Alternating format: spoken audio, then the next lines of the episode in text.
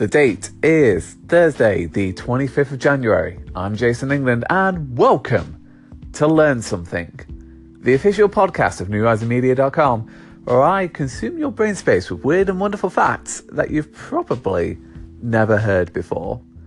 On today's episode, we talk about all things PlayStation 2. You know, that big black monolithic box that lots of people got under their Christmas trees in the year 2000. Why? I'll explain why.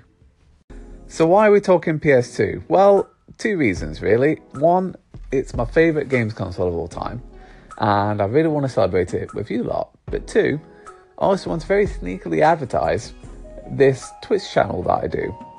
As you all know, the PS2 had a CPU called the Emotion Engine, and I've set up a dedicated PS2 streaming channel called the Emotion Engineer.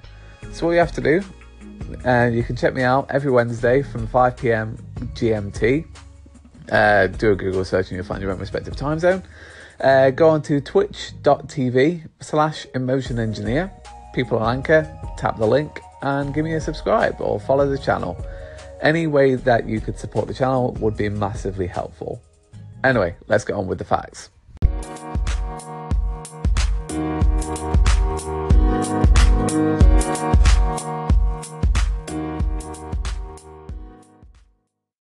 So, first off, we start from the end. We talk about the death of the PlayStation 2. It's it's weird how long the console survived for and how long people invested in it and how long Sony kept producing this console because after selling 150 million units worldwide, it was reported by The Guardian that the manufacturing of the console ended after 12 years on the 4th of January 2013. It was a console that truly defined an era. And launching in 2000, the fact it lasted so long was absolutely mental. It ended up with a library of more than 10,000 games by 2011, with 1.52 billion individual games sold since launch. The success was down to three factors, which was great timing in terms of the launch, cunning design, and excellent games. And also, the decision to include a DVD player meant the machine found its way into people's living rooms. And while in that time we were on the run up to actually the launch of the PlayStation 4, which was set to combine a lot of quad core processors, much more graphical graphical capability. That's the word I'm looking for there and it's just outlived an entire generation in the PS3. It was it's crazy. It was amazing to see just how well this game did. And in that same vein, the last game to ever be made for the PlayStation 2 was FIFA 14, which was released on the PS2, PS3, PS4, PSP, and PS Vita a whole 13 years after the PlayStation 2 launched.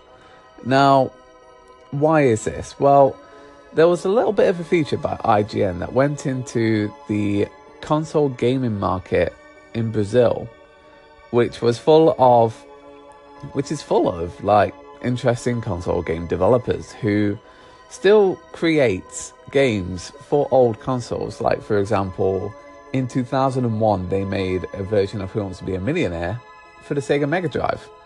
And this was a game market that EA wanted to target and try and get onto those old consoles.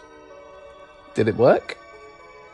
Well, it's still one of the most profitable companies on the planet, so it didn't really matter whether it worked or not. But I like to think it did. Next up, think back to the PlayStation 2 startup screen where you had that massive mesh of a cord as you zoomed through a whole bunch of towers and a see through cube that will flow through. Now, why is there a bunch of towers on the screen? Well, there's actually a pretty clever reason to it. First thing that you'll notice is that those white towers and squares only appear when you have a memory card in your PS2 and play some games while it's inserted. Basically, it kind of logs how long you play the games. The more you play different games, the more squares appear. And the longer you play them, they start to grow into a tower. And then it grows and grows and grows until a point where it stops growing. Sometimes the squares and towers disappear, even when the memory card is inserted. And this is a known issue in the PS2 and you need to start over. So there you go. It actually keeps track of what games you play and how long you play them, and starts creating this nice little map of towers for you. Pretty cool.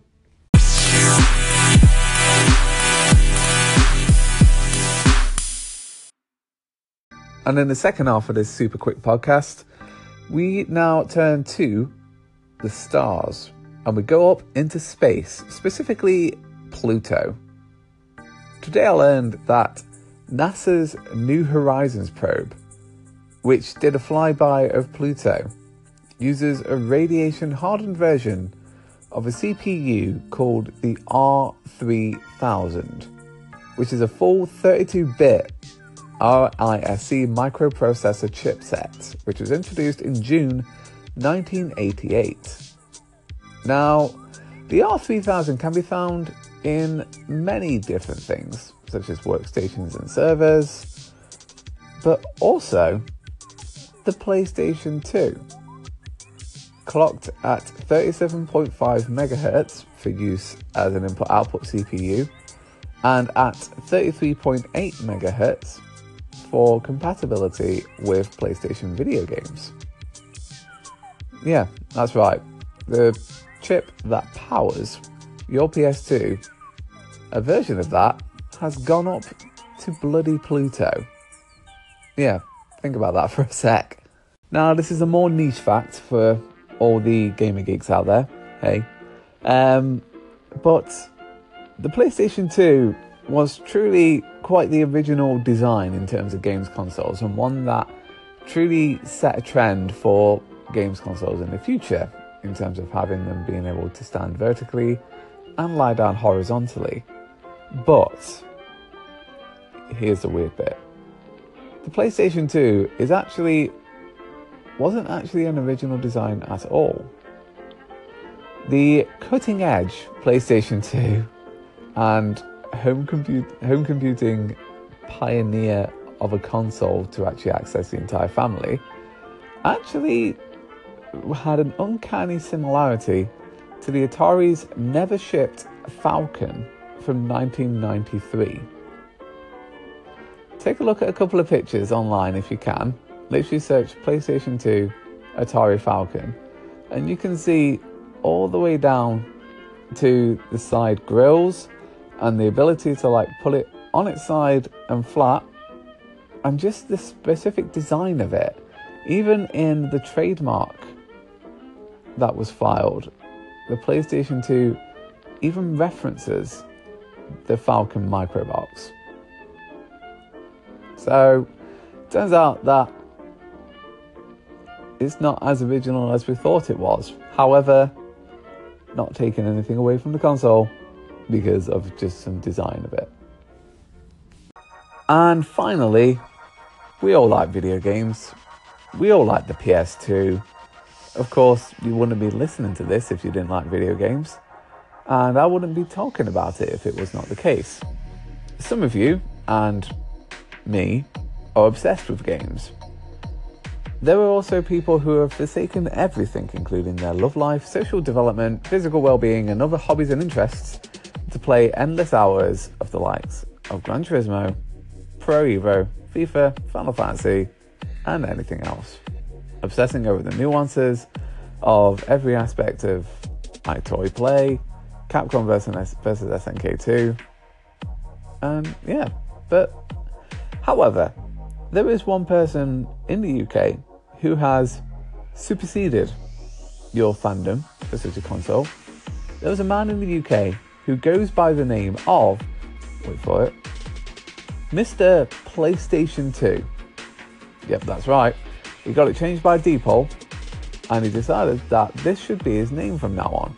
seeing as he was spending around four hours a day playing on his beloved console.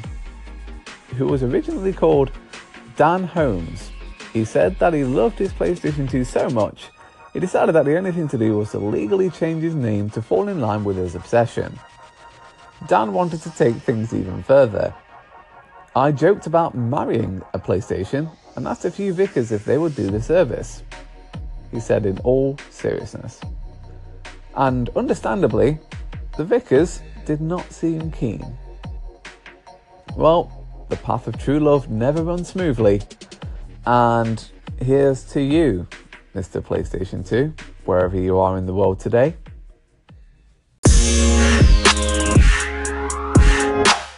And that's it for this a quick episode of Learn Something. And I want to thank you all for taking the short time out of your day to listen. If you've enjoyed it and if you want to show your support, please do favorite the channel on Anchor or subscribe on your relative podcasting service. Um, we're on all good ones, including iTunes and Google Play, also Pocket Cast as well. And yeah, I'd love to hear your thoughts on the podcast. Do drop us a review, give us five stars if you do enjoy it.